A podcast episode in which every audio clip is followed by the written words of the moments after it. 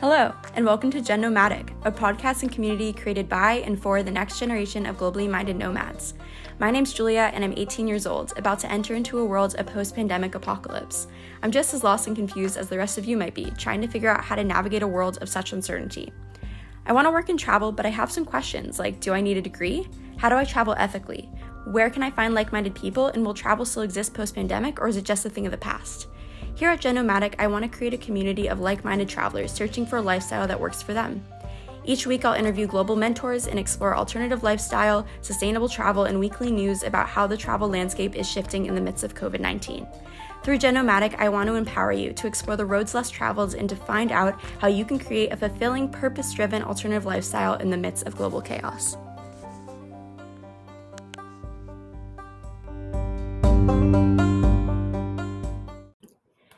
Hey, New Age Nomads, welcome to this week's episode with Jonah. Um, this week we talked about making travel accessible and equity within travel and kind of different mindsets that nomads are having, having and um, just kind of like a traveler's mindset in general and what travel is going to look like post pandemic. I loved having this conversation with Jonah, and I definitely learned a lot from this talk, and I hope that you do as well.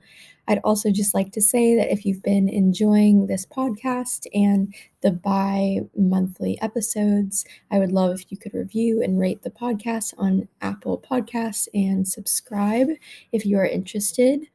And last thing I'd like to touch on is I don't know how everyone else is feeling about travel currently, but I am currently just being very honest, kind of uninspired um, for the future of travel for me, for the future of travel in general. And this might be because I am feeling somewhat defeated from my experience in Puerto Rico, but also very inspired. So there's kind of some um, battling feelings there having to do with travel. Um, of course, I know that travel is still my passion, and it probably is for a bunch of you, but just I want to have more conversations around kind of, I don't know, how that travel spark that um, inspiration in us to see new places, to explore, travel sustainably, equitably, um, all these things that sometimes it's hard to stay motivated while everything is so uncertain.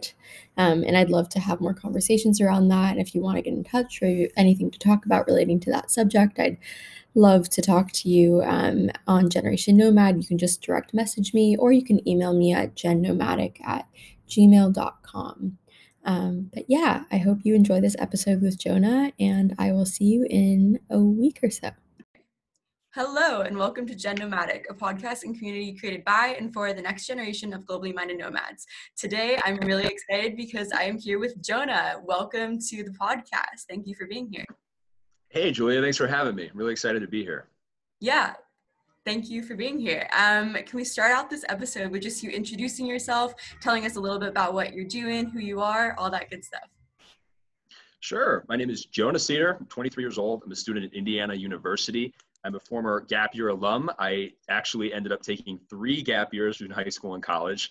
Um, and now I've, uh, I've worked for a gap year company in the space, Oyster Worldwide um, gone and toured on the USA Gap Year fairs, giving talks, um, trying to sell the program, um, spreading the story about gap years and why they're so great. Um, and now I've uh, started my own venture in the space called Exploration Ed. That's so awesome. I'm so excited to get into all of that with you today. Um, so, can you start off by telling us a little bit about your three gap years, um, kind of what you did, but also why three gap years and the importance of that?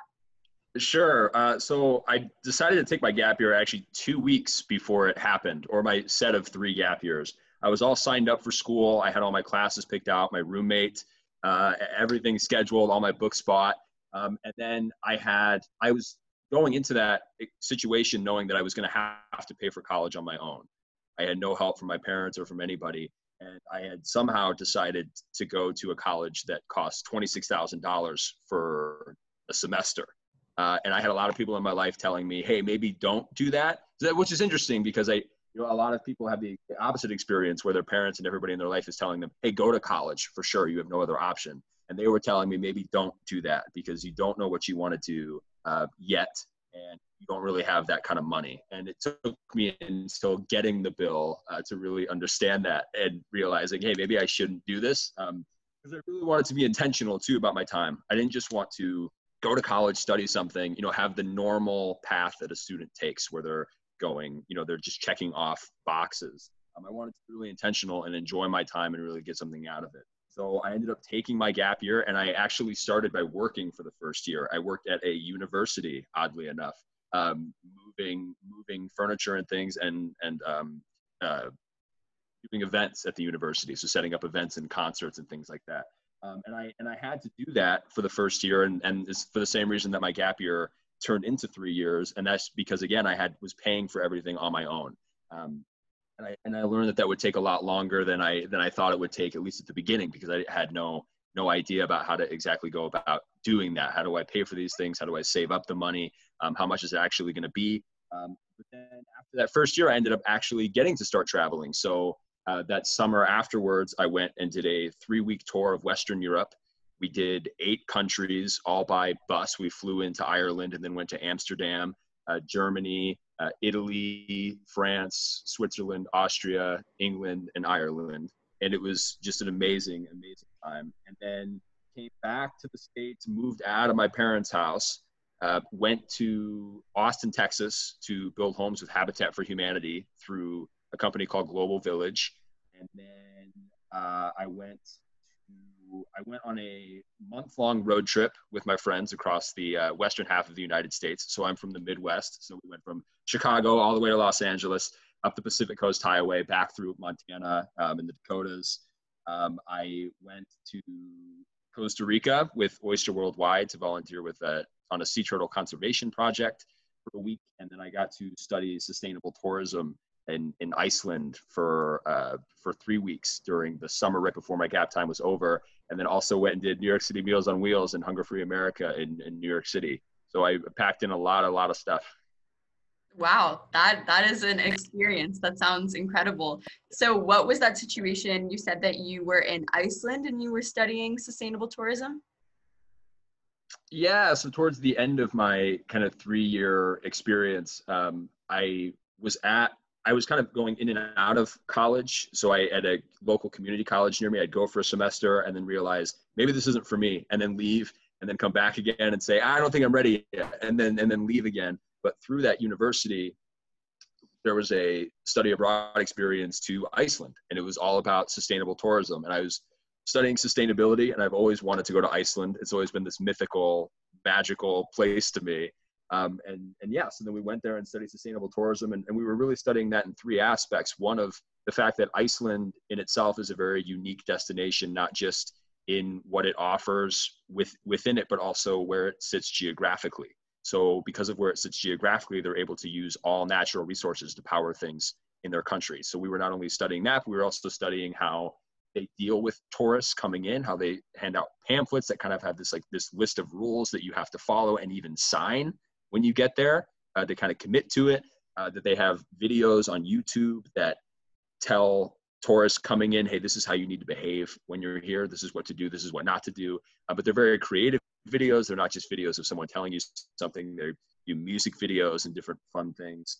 Uh, but then also something that I don't know if they've implemented yet, but that they were going to or they were talking about when we were at the university there, also limiting the amount of people who could come to Iceland at one time, both to keep it pristine, but then I think also just to keep the mystical, uh, the mystical aspect alive of people coming in. And then we were also there studying land ethics too. Um, so understanding how to how to take care of the land that um, you know on on the ground everything seems different. You know there's borders, lines, fences that say this country is this country, this country is this country. But when you go from a bird eye view, which we got to when we were in Iceland, uh, you kind of realize that we're really all we really are truly on a spaceship, you know, all together, and it just happens to take six hours or 24 hours to get from one room in the spaceship to another room. But we really are, it really is all one place, if that makes sense. Yeah, that definitely makes sense. That sounds like a really amazing opportunity. I really wish that I could do that one day. Like, that sounds like an awesome course or class. Was it a course or was it just kind of like a trip that you did? Yes, sorry. So it was a, it was a class. So the first about week we were there, we were actually at a university in Iceland, Holar University, and we would uh, we would have in class study, but then we'd also get to go kind of out on the grounds and you know experience like study by experience that way. Um, and then for the rest of the couple of weeks, we were just traveling the ring road um, and and learning. We were learning at the same time. We had a, a, a geography teacher with us, so she was teaching us about the different things as we were seeing them, and then we were just getting a chance to uh, see Iceland as well. So it was it was really it was really amazing.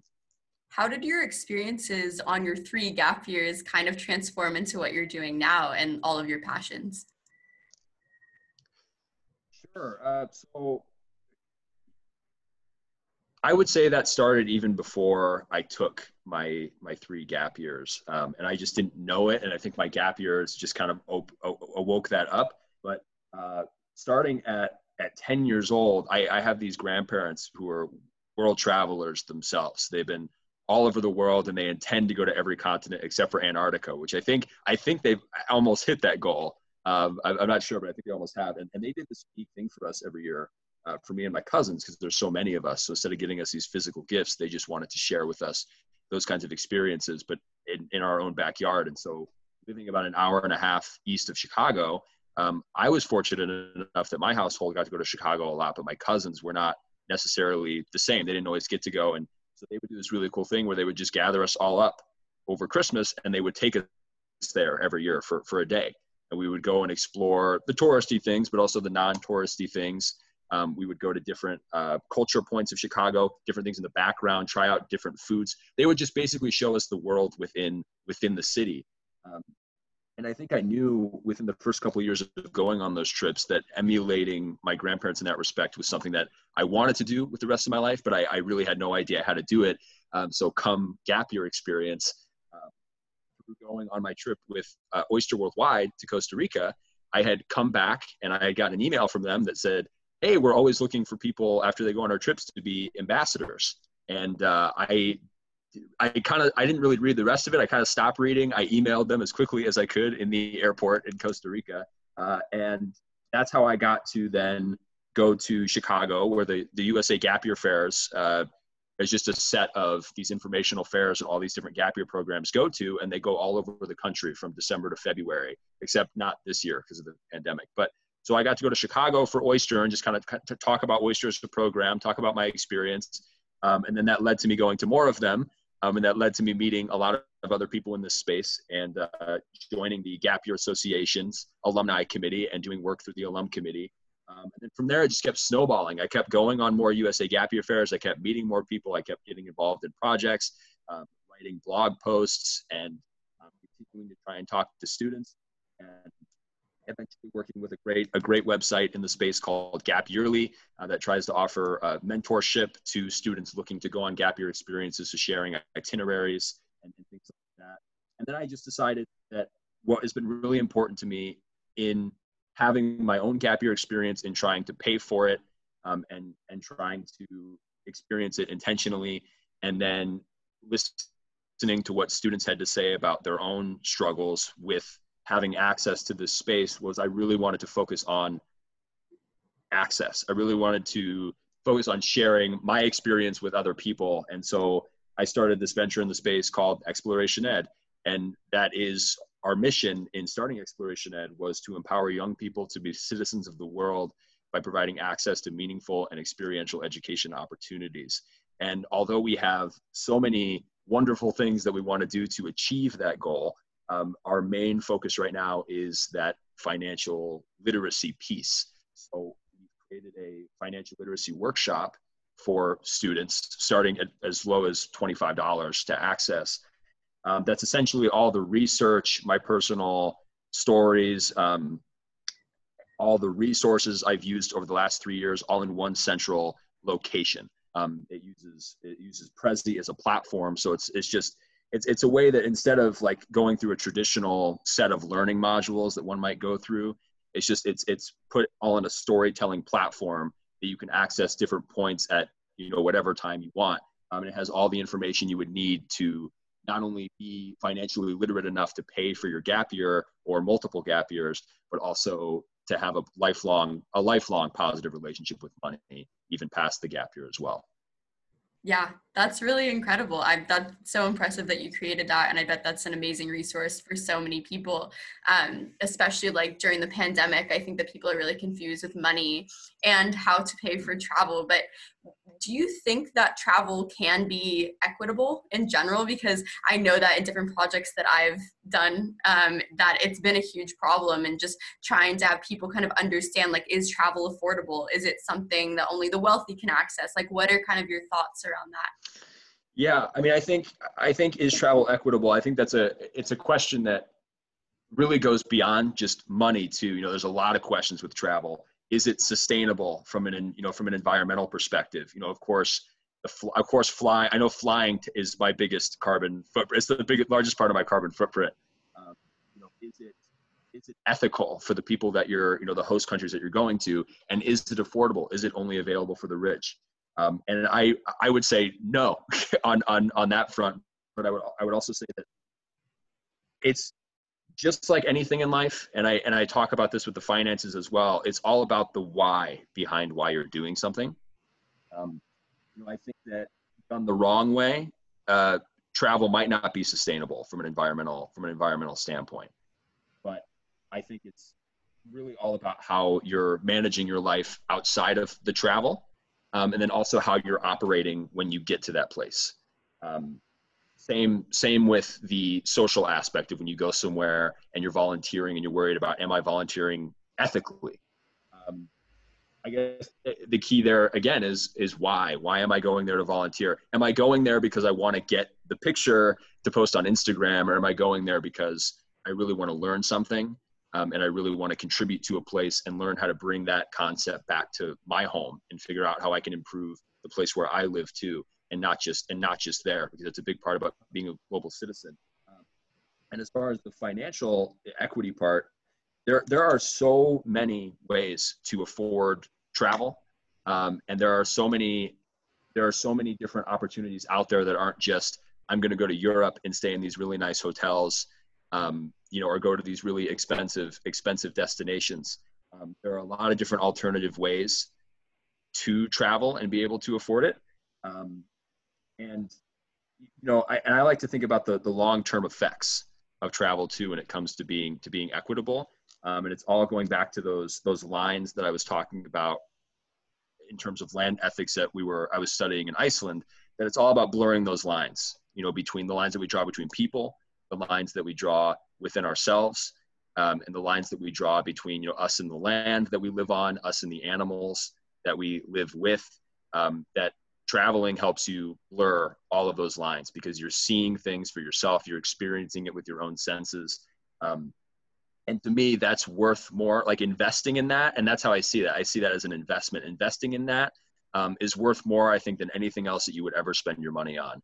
And when you decide when you make the decision that you want to have that sort of experience um, and that you're going to make an adjustment in your life to make sure that you're putting money aside to do that and that you're still having all of the things that you that you need rather than that you just want but that you need and that you know that your want is to go have those travel experiences um, the money just the money just ends up being there because you you know how to make it you know how to make it be there and that's your number one priority.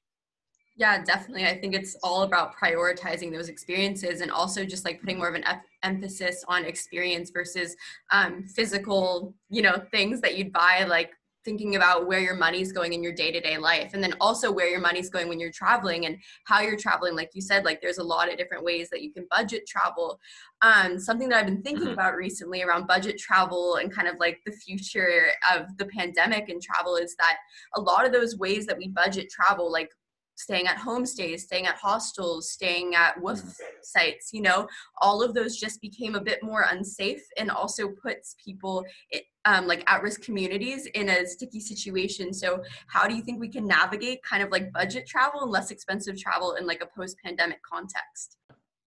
Yeah, a hundred percent. I just feel like you'd have a lot of like I think you have a lot of amazing kind of insight on this. It's just with budget travel and with these kind of ways that we always think is like a more sustainable route of travel, like staying at a hostel, staying at a homestay, WWOOFing, work exchange, all of those um, modes of budget travel has just become a bit more dangerous, not only for ourselves but for the communities that we're visiting. And so it's just interesting when we're mm-hmm. talking about like equity and equitable travel and how like mm-hmm. those were kind of keystones of equity of like um having a more affordable travel experience and now that there's all of these kind of ethical and like you know what i'm saying like issues around the mm-hmm. pandemic mm-hmm. and those modes of travel Yeah, well, so the, you know the issues with the pandemic. I think the important thing to remember is it's not it's not here to stay. You know, as, as much as it seems like it is right now, as we're in the thick of it, um, it, it it's not. And just like any aspect of the pandemic, other aspects of our life that the pandemic is making us question, um, this is just another area. And it's not that I don't think those things are going to be um, more or less unsafe than they were before or than they are now, but it's just a way to question now when I go to these places post pandemic how can I make sure that I'm being a guest, you know, rather than just going there and saying, I am a vol I'm here as a tourist, I'm here as a volunteer. So like my priorities are, you know, greater than your than your priorities. You know, I'm in somebody's home. You know, when I'm at an Airbnb or a hostel or somewhere like that in these budget uh, travel destinations, I'm in somebody's somebody's area. Um, and you know, before the pandemic, during the pandemic, after the pandemic, it, it doesn't matter what situation you're in. That that's always going to be that's always going to be the case. Um, and so, understanding that you're in somebody else's area, somebody else's home, um, especially in those hostile Airbnb situations, because you're in the background now, right? You're not just a tourist at a hotel in these areas that are that are designated for tourists, but you're in you're in the suburbs now. You're in the you're in the background. You get to see this this uh, part of the destination that no one else gets to see, and there's a lot of responsibility that that comes with that. Um, so so having an understanding of that, um, I, I think is something that was always the case, whether the pandemic was happening or not. But now this is an opportunity for us to say, well, now I know that for sure. And now I know that I need to be respectful of their space and do what I can do to leave it better or the same as, as when I, as when I found it.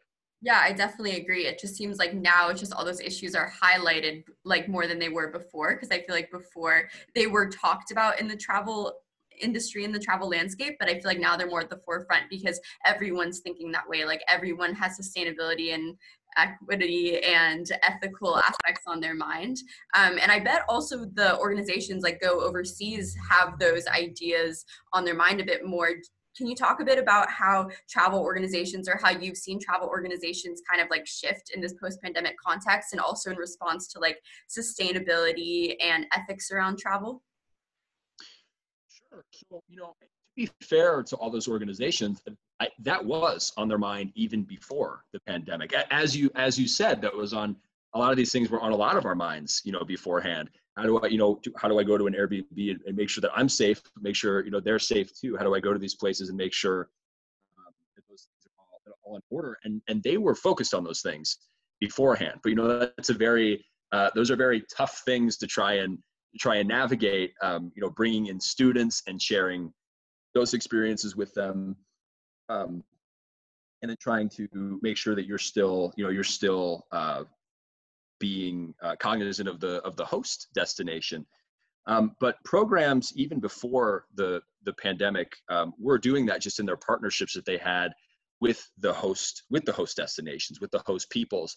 Um, you know, they were they were always being cognizant to teach their students and help them understand that they were going to you know they were going to a place that they had to be respectful of that they had to that they had to blend into um, and that they had to be uh, key, keyed into you know because now they're now they're in this place that again is not is uh, is not their home destination. Um, and, and you know now programs are I, I think it's it, it's difficult because programs are are having are um, financially struggling, obviously because of the pandemic, because they're not able to run their programs all the same.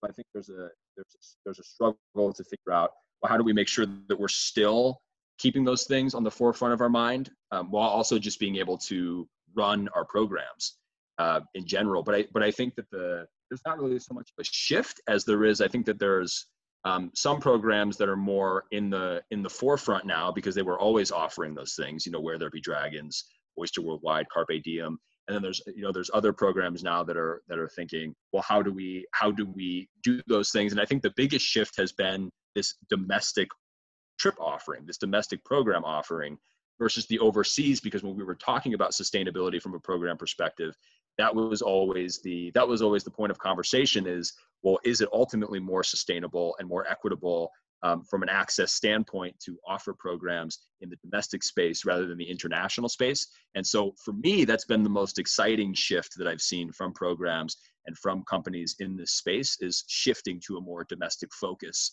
rather than always going international. Yeah, and that you can travel in your backyard or in the state next door, that it doesn't always have to be this international experience. Do you think that the mm. learning and the um, kind of the immersion of the experience is similar in kind of a domestic context versus international, or do you think that we're kind of missing out on something there? Uh, abs- no, I think it's I think it's this. Ask your question one more time. Yeah, no, I guess what I was just wondering your thoughts on is just do you think that because I think that the domestic travel options are incredible and it's really awesome that we're kind of shifting in that direction especially because it's more sustainable environmentally and sometimes socially and social impact as well. But are we kind of missing out on some international aspects of kind of like immersion and growth that can be found in those countries that also challenge yourself and challenge your perspectives? Or do we feel like we can find those um, same challenges and those same aspects of growth in a domestic context yeah, absolutely not. I mean, travel is first and foremost a mindset. And that's what we talk about in the gap year space, but even beyond the gap year space, you know, in study abroad, just travel in general. It is it is purely a mindset and and there there are a lot of benefits that do come from the international travel. I mean, having to navigate, you know, and adapt to a situation and an area that you've never been in before. Um, you know, there's the language barrier and, and things like that. But there is so many instances, even within our United States, where you can experience a world within where we're at right right now.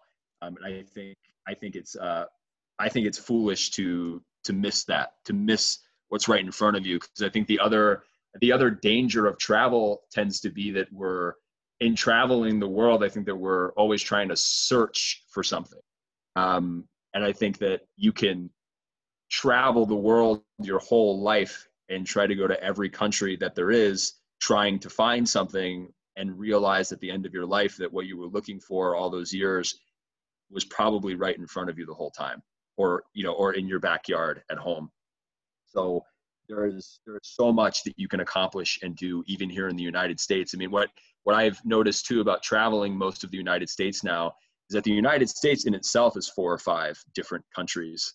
I mean, the Northeast is so much different than the West and the Pacific Northwest and the Southwest and the South and the uh, the Midwest. I mean, it, it it all has its own different cultures and way of way of viewing the world.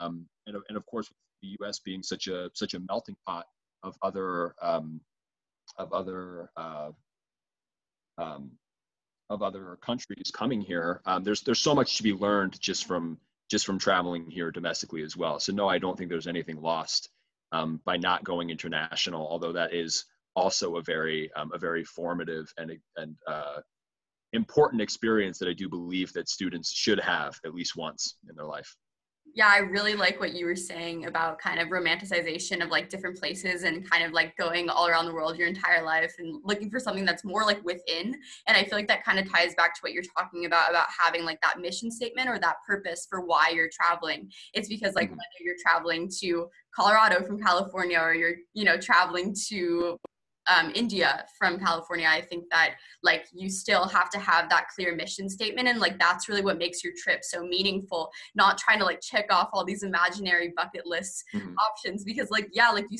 you said, I mean borders are just made up lines in a way. Like cultures and people kind of cross borders, and it's mm-hmm. not just in these segregated areas. Like I, I definitely agree with that. Yeah, we all want to, we all want the same things. You learn whether you can speak English or not. We all want the same things. We all want to we all want somebody to love. We all want to eat food. Uh, we all want to just have a drink with somebody and, and laugh. You know, at, at the base, we all want those things. We all want to take care of our family. So, I mean, whether other things outside of those things are different, there's always that base that everybody wants those same base things, no matter where you are in the world.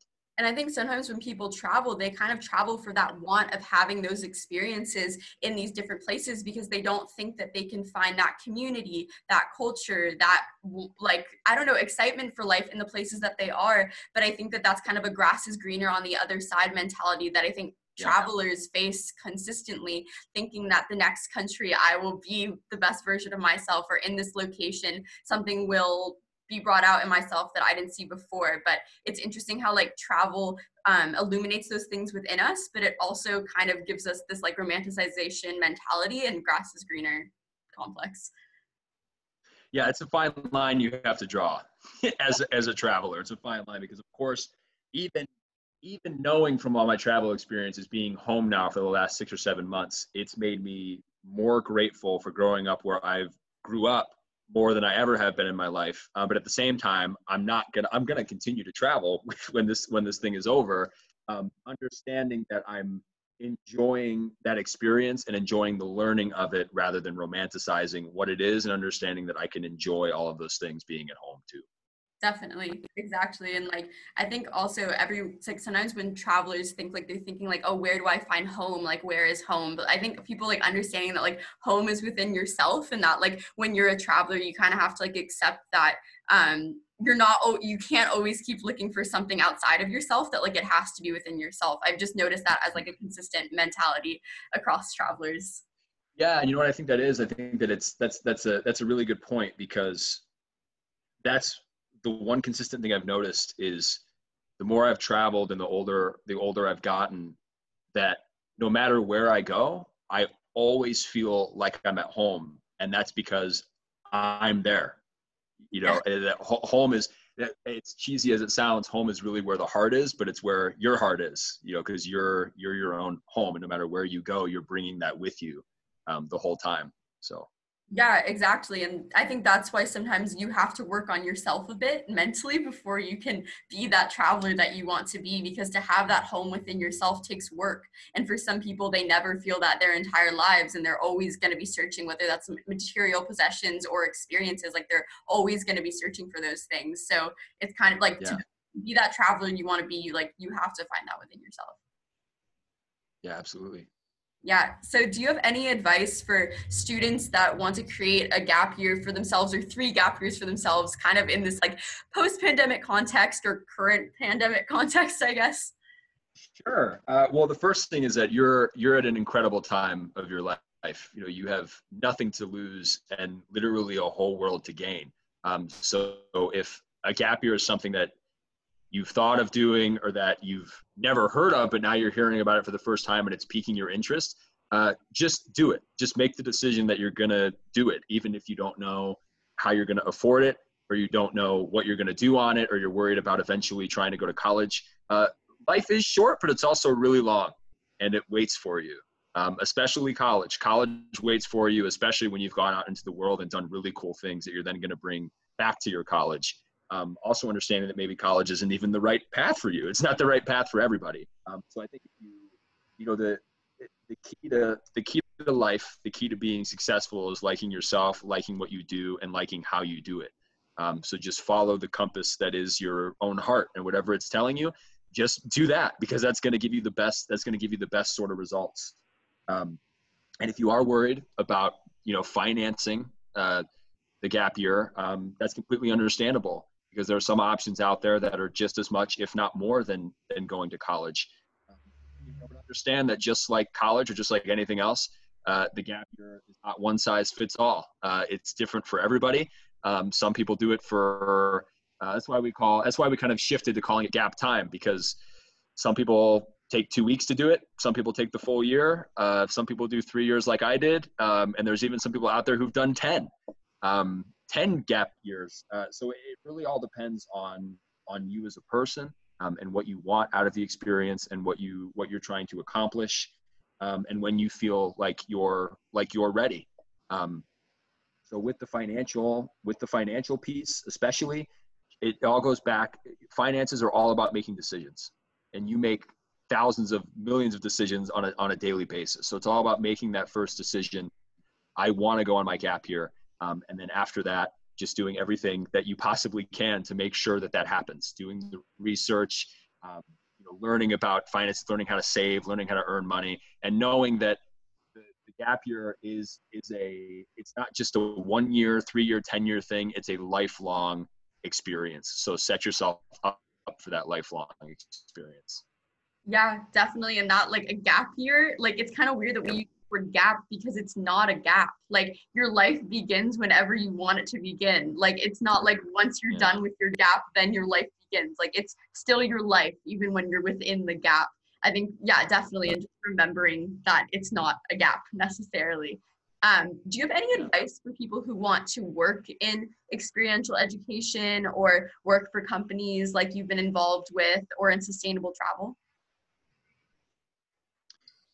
Uh, yeah, you know, I think my I think my biggest advice is uh, get the experience. You know, go go and have your own volunteering experiences. Put yourself out there. Um, and when you've when you've gone, if you have gone with a program or you're about to go with a program, no matter what the what the program is, um, be try to be involved with that program.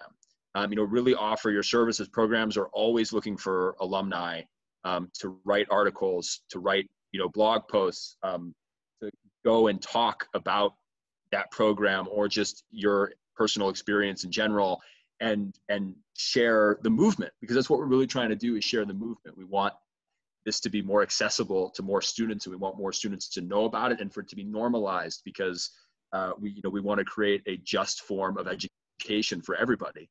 Um, so if it's something that you're really passionate about and it's something that you want to get involved in just start getting involved in it um, as, early, as early as you can. Um, find those programs, find those contacts, find those people, um, and and really start putting yourself out there and getting involved in any way that you can. Yeah, I like what you were saying about experiential education being a movement. Like, what is? How do you define that movement? Like, what is that movement of experiential education? Well, I think that one of the things that I've that's really hit me in studying sustainability is is again i'm a when i look at it i look at the foundation of it. You know it's because it, the way i like to think of it is it, eh, the plastic in the ocean for example um, there are a lot of different ways people are dealing with that. One is they're going in there and trying to take the plastic out and making things with it but then the plastic is still going into the ocean. So it's either so it's like they're putting a they're taking a cup and putting it under the water coming out of the faucet filling up the cup and then leaving and then they keep trying to fill up the cup just turn off the faucet you know stop the water from going out first and then scoop up the water. Um, so I think it's the same thing with education. I think that when I look at a lot of the issues that are happening in the world, I think when you when you follow it back all the way to the start, education is where all of that starts.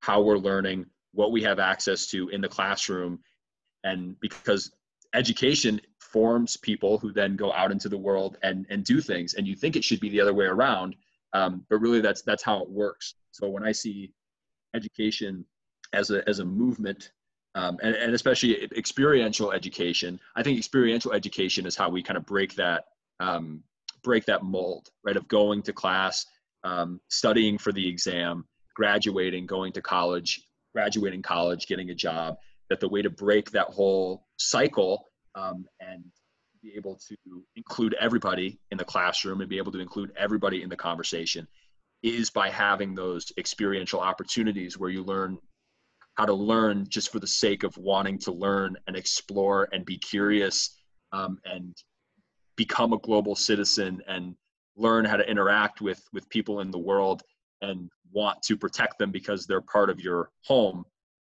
outside of where you actually grew up.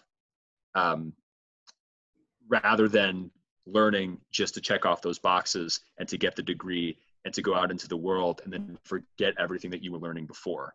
And so I think that what I see is that experiential education is the future of just education in general. And that's my personal goal in joining this movement is that we see in the future education that includes everybody, you know, of all race and equitable backgrounds that they all have the same amazing opportunities and experiences in that space and that the classroom extends beyond just four walls. Because as i said earlier with something else that's just what life is. You know life is beyond the four classrooms and um, I, I think it's really important for students to have that holistic um, the holistic viewpoint of the world yeah, definitely. That makes a lot of sense. And I think that that movement's a really important thing. And also, like, when you talk about this movement, do you talk about it in the context of a first world movement or kind of like including all countries because i think it's really interesting when we talk about experiential education because i'm really passionate about it as well